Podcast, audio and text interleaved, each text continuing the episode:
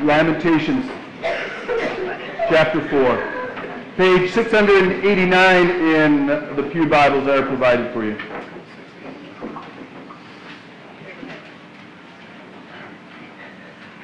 Hear God's holy word. How the gold has lost, grown dim. How the pure gold is changed. The holy stones lie scattered at the head of every street. The precious sons of Zion work their weight in fine gold. How they are regarded as earthen pots, the work of a potter's hand.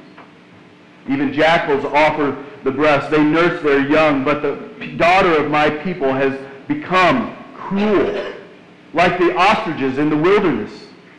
The tongue of the nursing infants sticks to the roof of their mouths for thirst. The children beg for food, but no one gives to them. Those who once feasted on delicacies perish in the streets. Those who were brought up in, the, in purple embrace ash heaps.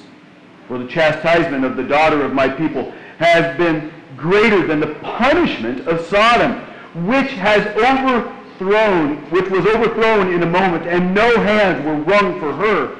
Her princes were purer than, than snow, whiter than milk. Their bodies were more ruddy than, than coral. The beauty of their form was like sapphire. Now their face is blacker than soot.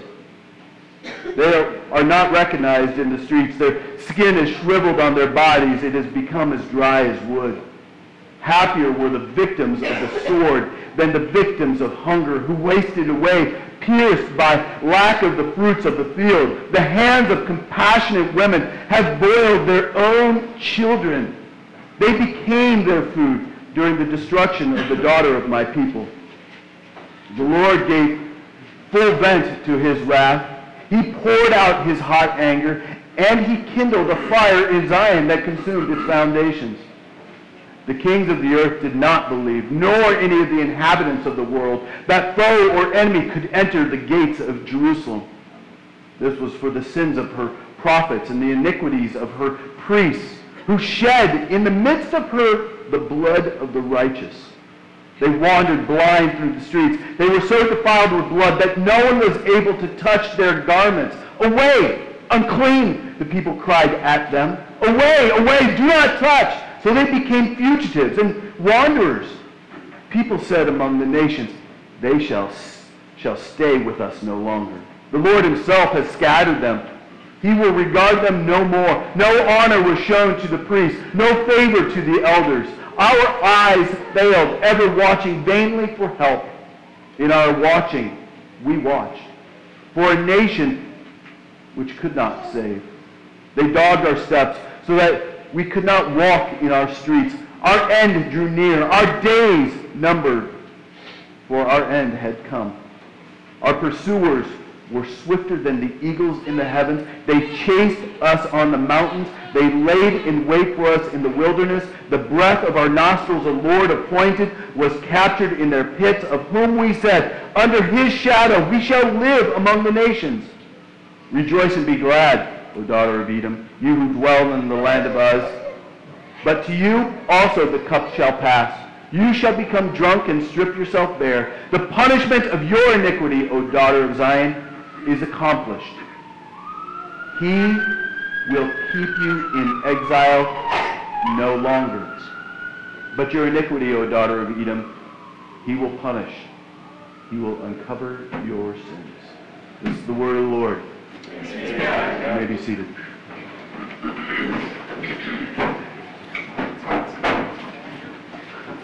Light stuff again, right? So one of the reasons that I love and loving more the book of Lamentations is that it's real. Uh, I love what the book does not do. It does not answer or resolve the pain of God's actions quickly or neatly, right? It doesn't quickly it's just say, let me do the quick fix for you. It, it, it does not answer all of our questions. It doesn't communicate away the things that, that communicating in a way that th- makes things all nice, neat, and tidy, or even comfortable, and it doesn't downplay the significance of our struggle. And it doesn't downplay the significance of our pain that we have in our lives. Lamentations is not even linear. It's not neat and like a really kind of great story. And that is why I love it. After all, life, yes, our, our Christian life is not always predictable. And our Christian life is not always manageable. Our Christian life is not always nice, neat, and linear, right? So suffering, whether it's innocent or deserved, does not always follow a really nice, neat formula. And grief, as you know, certainly is not a nice, tame kitten. The emotions, the questions, the fears, our struggles, the frustrations in the midst of hardship are very real, are very difficult, and at times they feel almost insurmountable to process. That is why this category of lament is so helpful for us as a church. It gives voice to those emotions and the struggles that we have in this life while directing our thoughts Godward. It, lament is inherently Christian because it is a prayer that pours out our very heart to God. Lament mourns what has happened, and it anchors us to what we truly believe. It hooks into those truths of God's promises, and it looks expectingly to that one day where God is going to make all things right. So what we are going to see here, or what, let me kind of do a, a recap of what we've seen so far. In chapter 1, we are introduced to this book and, and the poetic and the graphic descriptions of the fall of the city of Jerusalem. We, we learned about the devastating consequences of sin in our world. In chapter 2, we, we saw the bigness of God's righteousness and how he can at times feel like an adversary when we turn from him towards sin. Chapter 3, we, we climbed kind of that, that summit of lamentations and we saw the hope of new mercies being offered every morning and a confidence that we can have in God's faithfulness. Additionally, we learned that Great is thy faithfulness. That the great song that we tend to sing around the Thanksgiving time was declared by Jeremiah in the midst of the ruined, dilapidated city of Jerusalem. Great is thy faithfulness was a, a faith statement. Lord, in the midst of this brokenness, great is thy faithfulness. Is that how you respond? In the midst of your brokenness, the, the, the hurt and the suffering and the struggles that you have in this life, is the first thing that comes out of your mouth, great is thy faithfulness, or is it, me? Dig me out of this pit. What can I do to move more quickly? So Jeremiah is in this that chapter, he is lamenting the destruction of Jerusalem and he is clinging to what he knows to be absolutely true about his God. He uses lament to, to express his sorrow and to anchor his hope in God. But the book is not done. We have two more chapters, and they are not necessarily upbeat. I want to apologize for, for Scripture, right? You know, that's kind of my, I'm sorry, guys. But the reality is, this is how it was written. And it's for a purpose. Both chapters 4 and 5 contain, if we look carefully, they contain glimmers of hope, more so than, than chapters 1 and 2, but they're still dark. The promise of who God is and the pain of life exist together and is not necessarily they are not necessarily reconciled. So chapter 4 in particular shows us God's mercy that comes after brokenness. We're going to see God's mercy that comes after our brokenness. It, it, the hope of chapter 3 is still absolutely true. But Jeremiah reflects on how broken the people really are in this moment. God has deconstructed his people such that their only hope in this moment and for their life can only be on God and God alone. He has broken them so much that the only thing that he can do at this moment is rebuild them. He's taken away all the things that they have used as crutches so that they will look to him alone. And that's an image and maybe a word that you need to kind of start tucking away. Crutches. Crutches.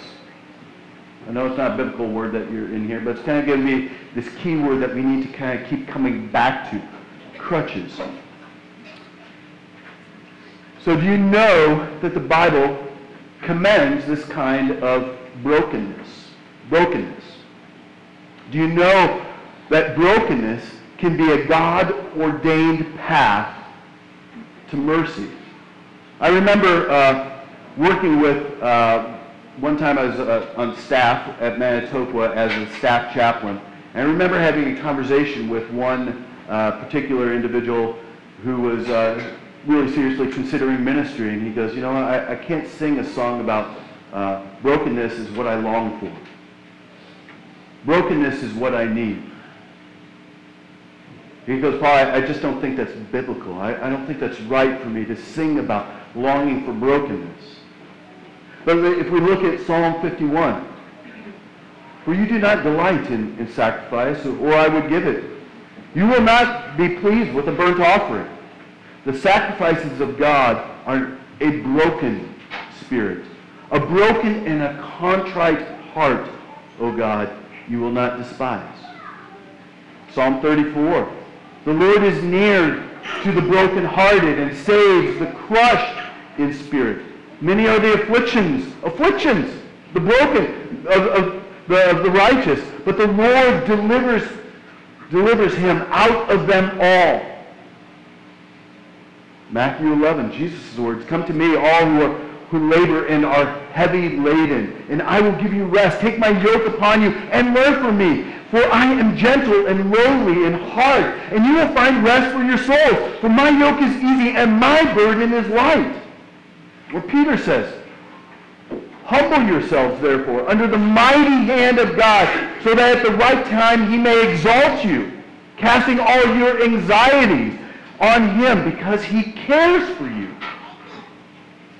By brokenness, I mean when God removes the objects of your trust, of our trust, such that we are driven, we are driven in hoping only in him.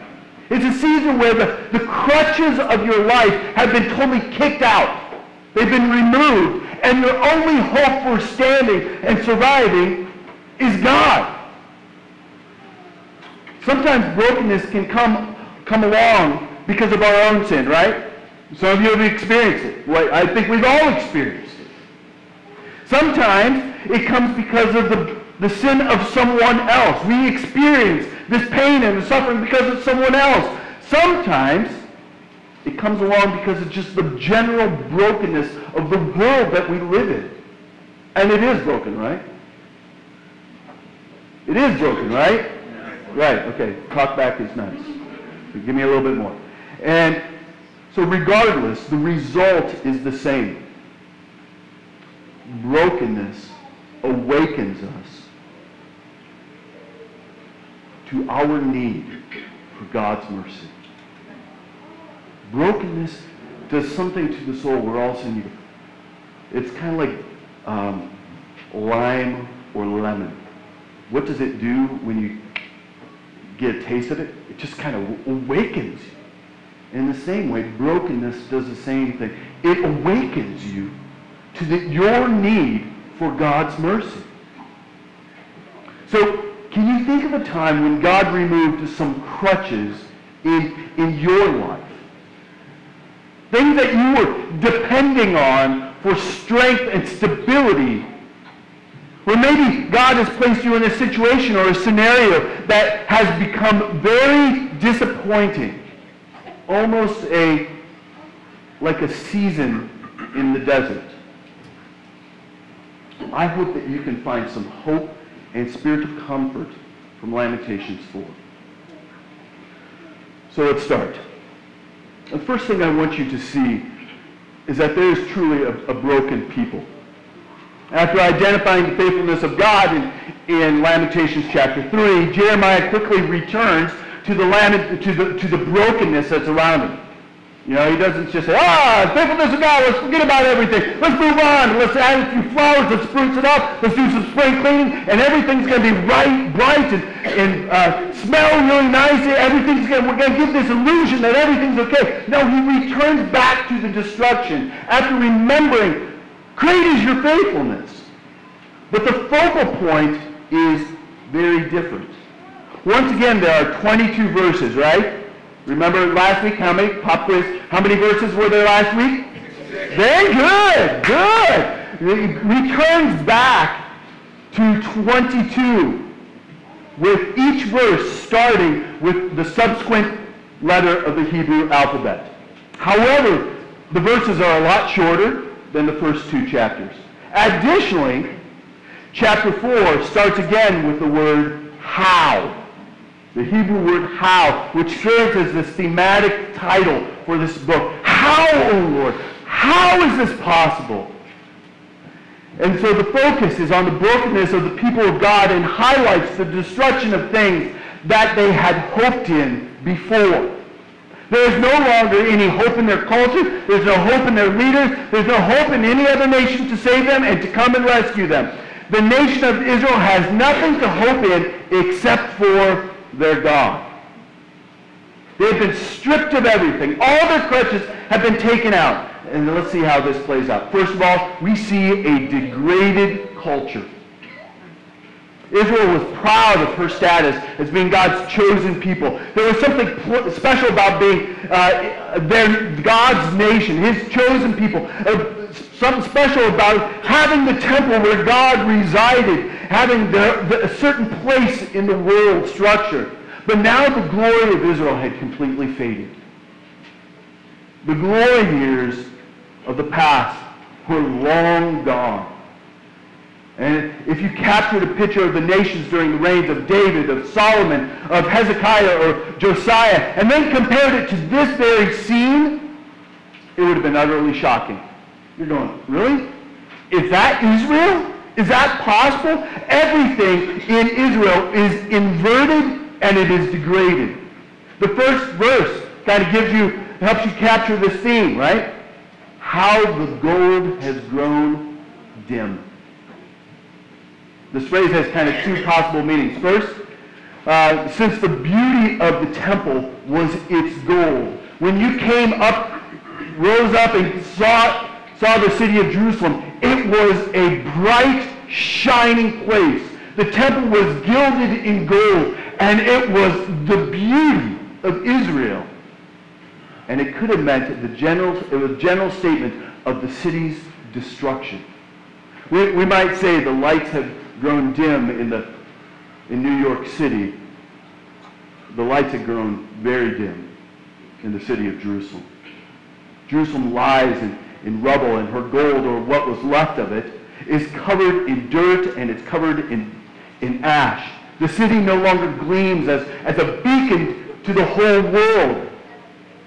But secondly, it can also mean that the gold and the reference to the, to the holy stones in verse 1 could be a figure of speech for the people of Israel. The people were once considered themselves as, as gold or precious, and the other nations were of less value. They were lesser. So the statement can be communicating the very humiliation and the degrading of the, themselves. The nation of Israel no longer sat in a divine state of favor. They and their city had grown grown dim, and the people of God had lost their luster. And verse 2 seems to point toward the second meeting with the identification of precious sons worth their weight in gold, are now regarded as what? Earthen pots, pottery. An earthen pot was, was a common container. Nothing special about it. Earthen pots were cheap, they were disposable, and they were noted for what they contained, not for the vessel itself. So Israel had fallen from this valuable family heirloom to a commonplace vessel. Her stock had totally tanked. In verse 3 to 4, we see how cruelly the, cruelly the people of Israel even treated each other, right? You read these and you go, really? That's what life is like? Jeremiah did some really good visual pictures here. And so if you're a National Geographic fan, kids, here's some good things to be looking up later. He, he says that the people treated one another worse than how a jackal would treat her own young. At least a jackal would feed her children. He also compares the nation to an ostrich. Now, when we think about ostriches, what do we think an ostrich does? It, it runs. There's one piece. It, sticks its head in the sand, right? But there's, there's one more piece, a piece that you, you, you can see in Job chapter 39. An ostrich is notorious for leaving her eggs unprotected. Notorious. Maybe it's the running. Maybe it's sticking the head in the sand. Who knows? But it is notorious for abandonment. And in verse 4, we read about children who are dying of thirst and begging for food, and no one is willing to share, and no one is willing to help. That is a testament of a nation, isn't it? It's an indication that something is wrong, that they are not even protecting the youngest among them. The present reality is tragically different than their past. The nation used to feast on delicacies and be clothed in fine garments. But now there was only death, there was destruction. And while Sodom's destruction was quick, Israel's discipline had extended much, much longer. You almost want a quick death, don't you? But this was like on and on and on. The destruction of Israel was more significant than the fire and brimstone of Sodom. Their, their princes have lost their elevated status and their superior lifestyle. No one even recognizes, never recognizes them, and they ravage, are ravaged by hunger and thirst. The siege of Jerusalem was even devastating. It could have been better, it was better for them to feel, like verse 9 says, to be killed in battle than to endure the suffering of the city. Things were so degraded that mothers turned to cannibalizing their own children. Not a picture of a thriving society. And Jeremiah saves the statement as the lowest moment in the description of Jerusalem's suffering. And why did all of this happen? We've got to ask, why? Why was the cause of this degradation of Israel's of, of their culture. Why did this come about? Verse 11 tells us God was disciplining his own children for their rebellion. Israel had, had come apart at the seams. Everything was ruined. The glory days are not just gone, they are dead and buried. Israel as a people, as a nation, as a culture, is totally lost. They are a broken people.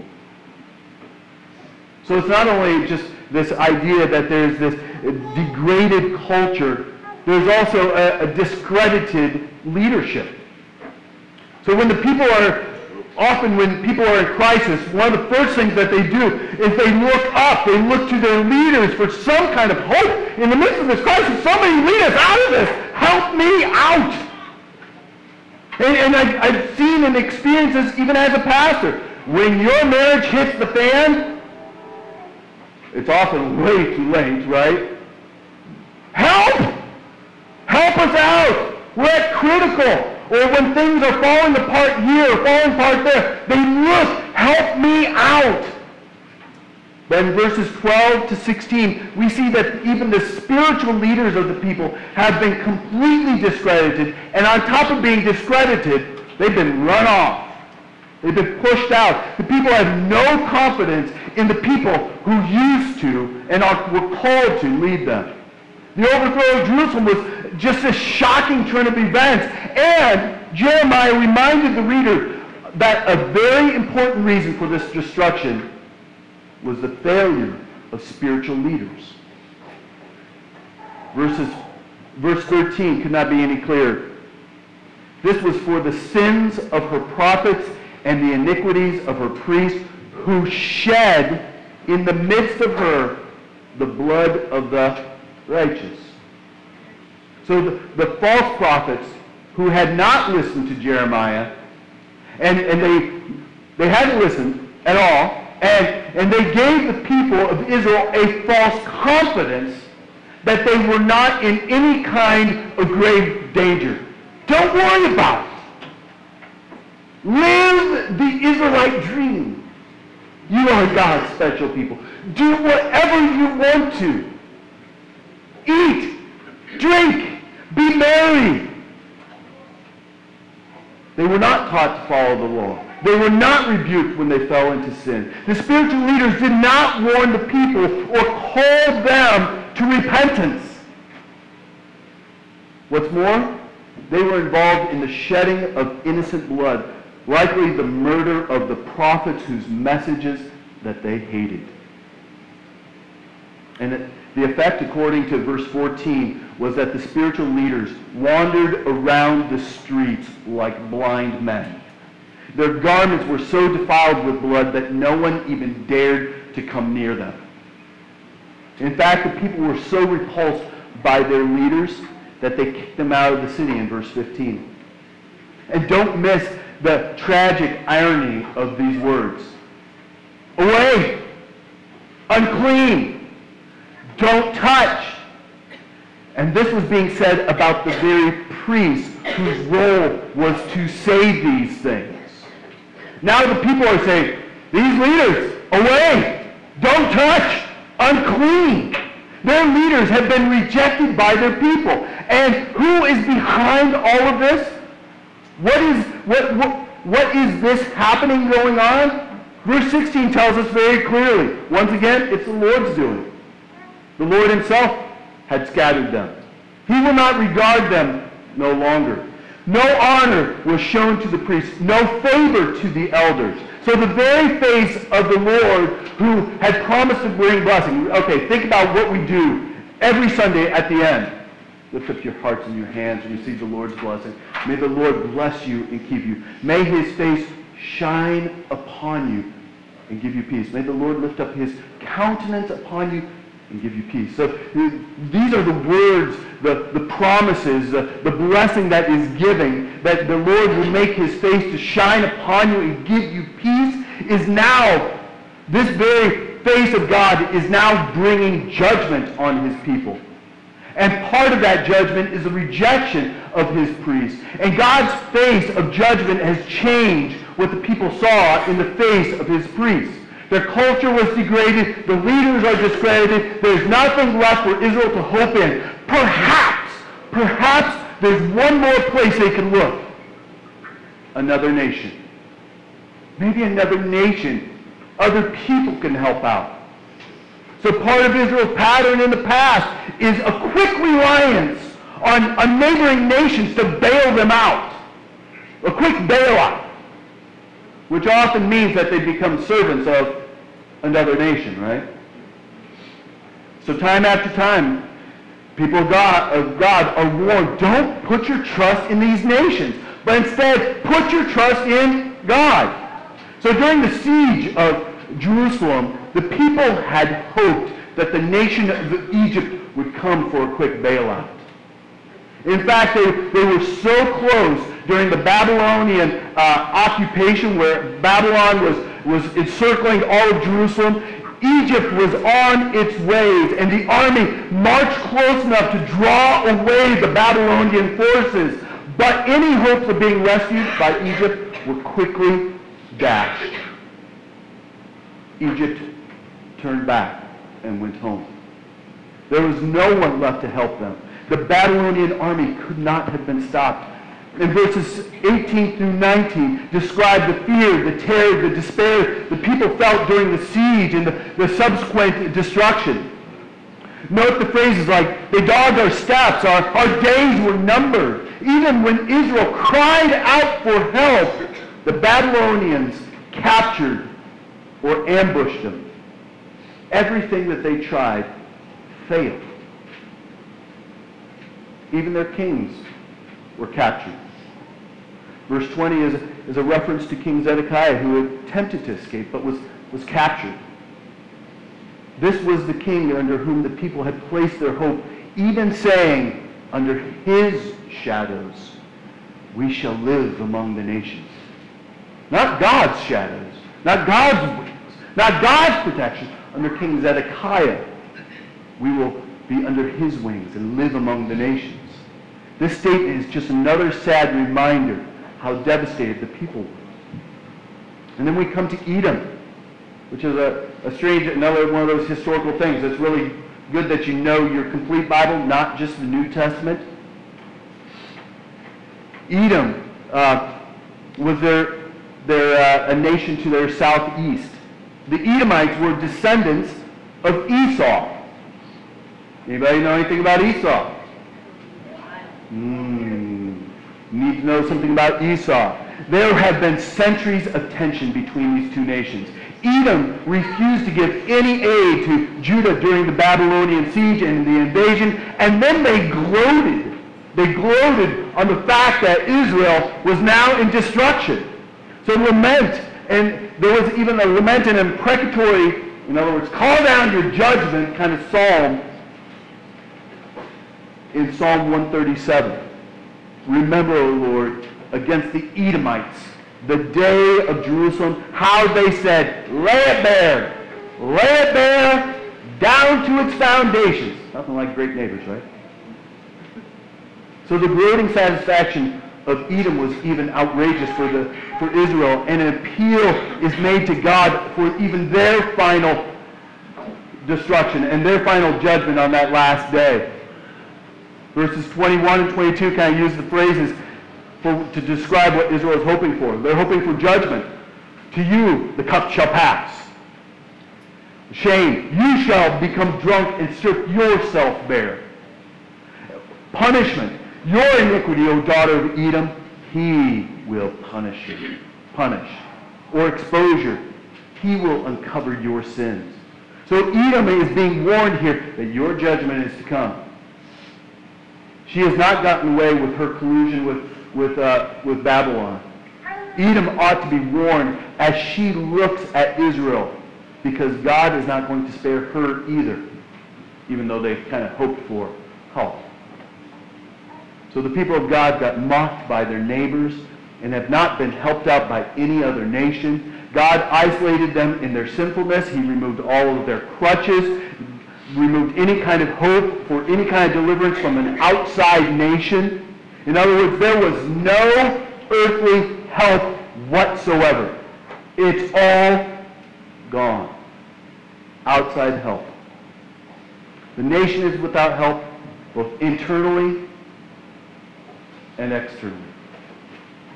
Do you see how broken the people of God are in chapter 4? The entire nation has come apart at her seams. And there's no apparent remedy. God has removed every single crutch that they could re- rely on. He's removed them all. He has left them with only one hope. There are only 19 hopeful words in this entire chapter. But they're there nonetheless. Look at verse 22. The punishment of your iniquity, O daughter of Zion, is accomplished. Who's the daughter of Zion? Israel. It's accomplished. He will keep you in exile no longer. The only hope or mercy that is offered in this text is simply that God, who is behind their judgment and their future as a nation, is God, is in God's hand. The NIV kind of renders it this way. Your punishment will end, daughters of Zion. You, he will no, not prolong your exile, but he will punish your, your sin, daughter of Edom, and expose your wickedness. So God has broken them that the only hope that they have is that God will bring an end to their punishment and that their exile will no, not be prolonged any longer. In other words, the nation is totally, totally at the mercy of God. Totally at the mercy of God. And that is not a bad place to be when life is hard. Or when life is painful. To be at the mercy of God is a beautiful place to be at. God will bring his people back to the promised land. They will not remain in exile forever. He will keep his covenant promises to them. And in their brokenness, the faithfulness of God is all that they can hope for. I don't know where you are today. Perhaps you can relate to, to the picture that we've seen here of the people of God being utterly broken. Just all the crutches have been removed. Maybe you can look at your life and you can see the ways in which God has removed crutch after crutch after crutch after crutch. And I'm sure there are some of you who can resonate with the feeling of being boxed in by God. Where everything that you have put your hope in, your, your trust in, all those things are being removed piece by piece by piece and your heart is going, what is going on? I'm broken. I'm getting boxed in. God, have mercy. Oh, God, have mercy on me. You might have thought thoughts like this. I wasn't supposed to be single at this point. My marriage was not supposed to end this way or to look like this at all. Or my marriage and my family were supposed to be more fulfilling. Or maybe you think I was supposed to have a real career. Or I figured out what I was supposed to do with my life when I grow up. Or maybe you, you think or you're experiencing my kids weren't supposed to they weren't supposed to turn out like this. They were supposed to be different. I have raised them the right way. In the fear and the admonition Lord. And look where they're going. Or maybe you're going, I thought by this point I'd not still be dealing with these same sins or these same struggles day in and day out.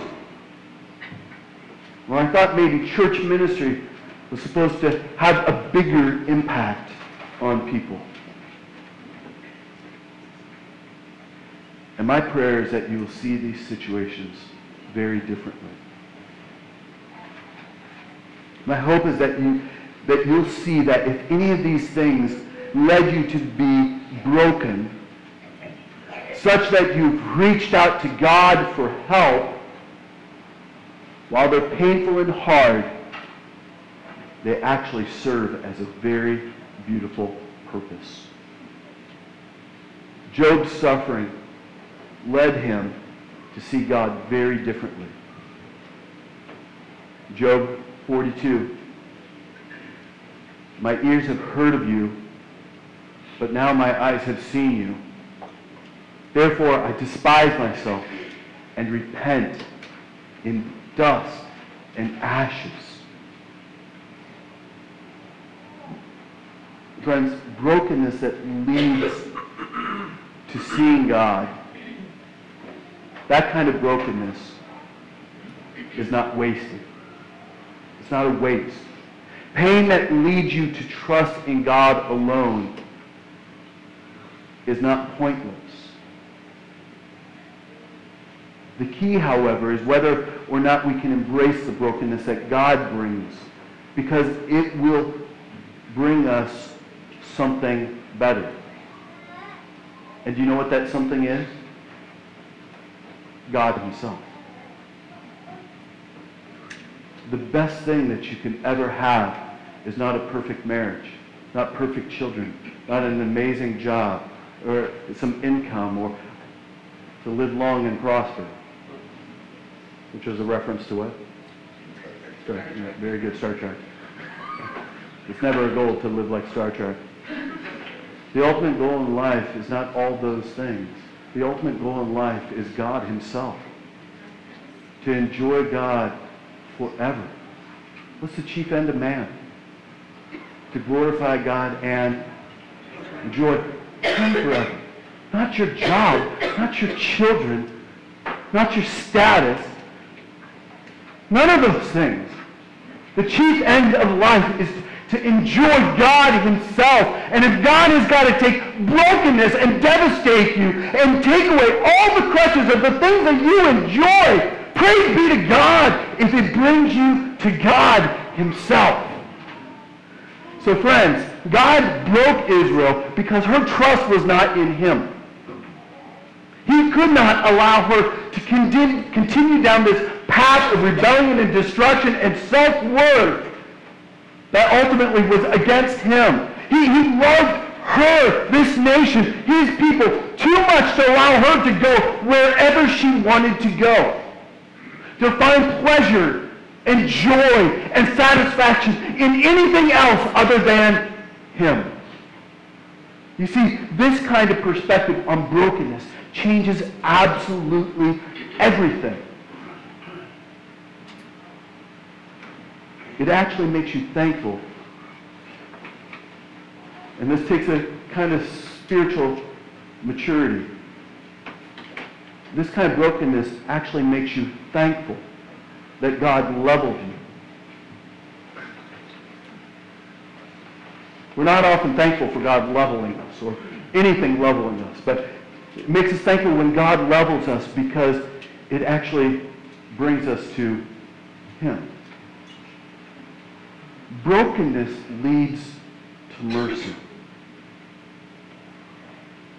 Because brokenness leads you to God. For a believer, that is the greatest treasure of all. God. So I don't know where you are this morning.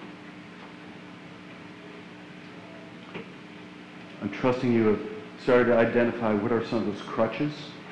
I want to encourage you in this week, still today while it's fresh maybe, communicate with a close friend, a spouse, your missional community, and say, I got to be honest.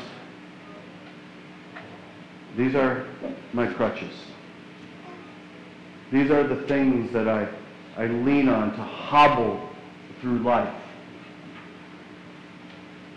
And God has intended me to not hobble through life, but to be underneath his wings, to be carried by him, to run like the youth. That's what God has designed me to do, but I'm hobbling on these crutches. Would you pray for me? Would you hold me accountable? Would you expose my sin ever so gently? would you encourage me like a brother or sister in Christ so that I can become more God glorifying and God honoring?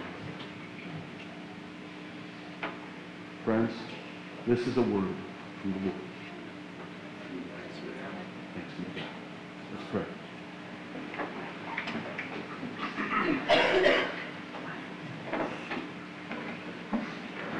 Father God, this morning,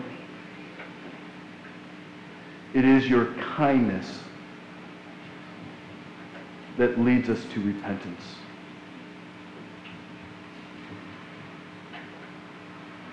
And so this morning, as, as we prepare, as we have heard from you, from your word, as we have considered the crutches of our lives, which are extremely inadequate compared to the cross of Christ, Lord, would you give us hearts of repentance? No quick fixes, God. But would you give us hearts that lead to repentance, of begging for your forgiveness and turning another way, which is to, to Christ and Him crucified, the one who has saved us. God, I pray that we as a community of brothers and sisters, friends and neighbors, a ragtag bunch of people, Lord, that you would use this sermon, Lord, to feed and encourage our soul, that you would help us to savor you more, more than anything else, more than our children, more than our marriages, more than our friendship, more than our job, more than our bank account, more than our athletic abilities, more than anything else, Lord, that we would savor you and we long for you like a deer pants for the streams of living and cold water to nourish his soul, Lord, may we long for you more and more and more. For you alone are enough. And out of that enoughness, Lord, would you take us and send us into a world that is full of crutches. People who are blind to the crutches that they are using. And may we offer them life. Life that is found in Christ.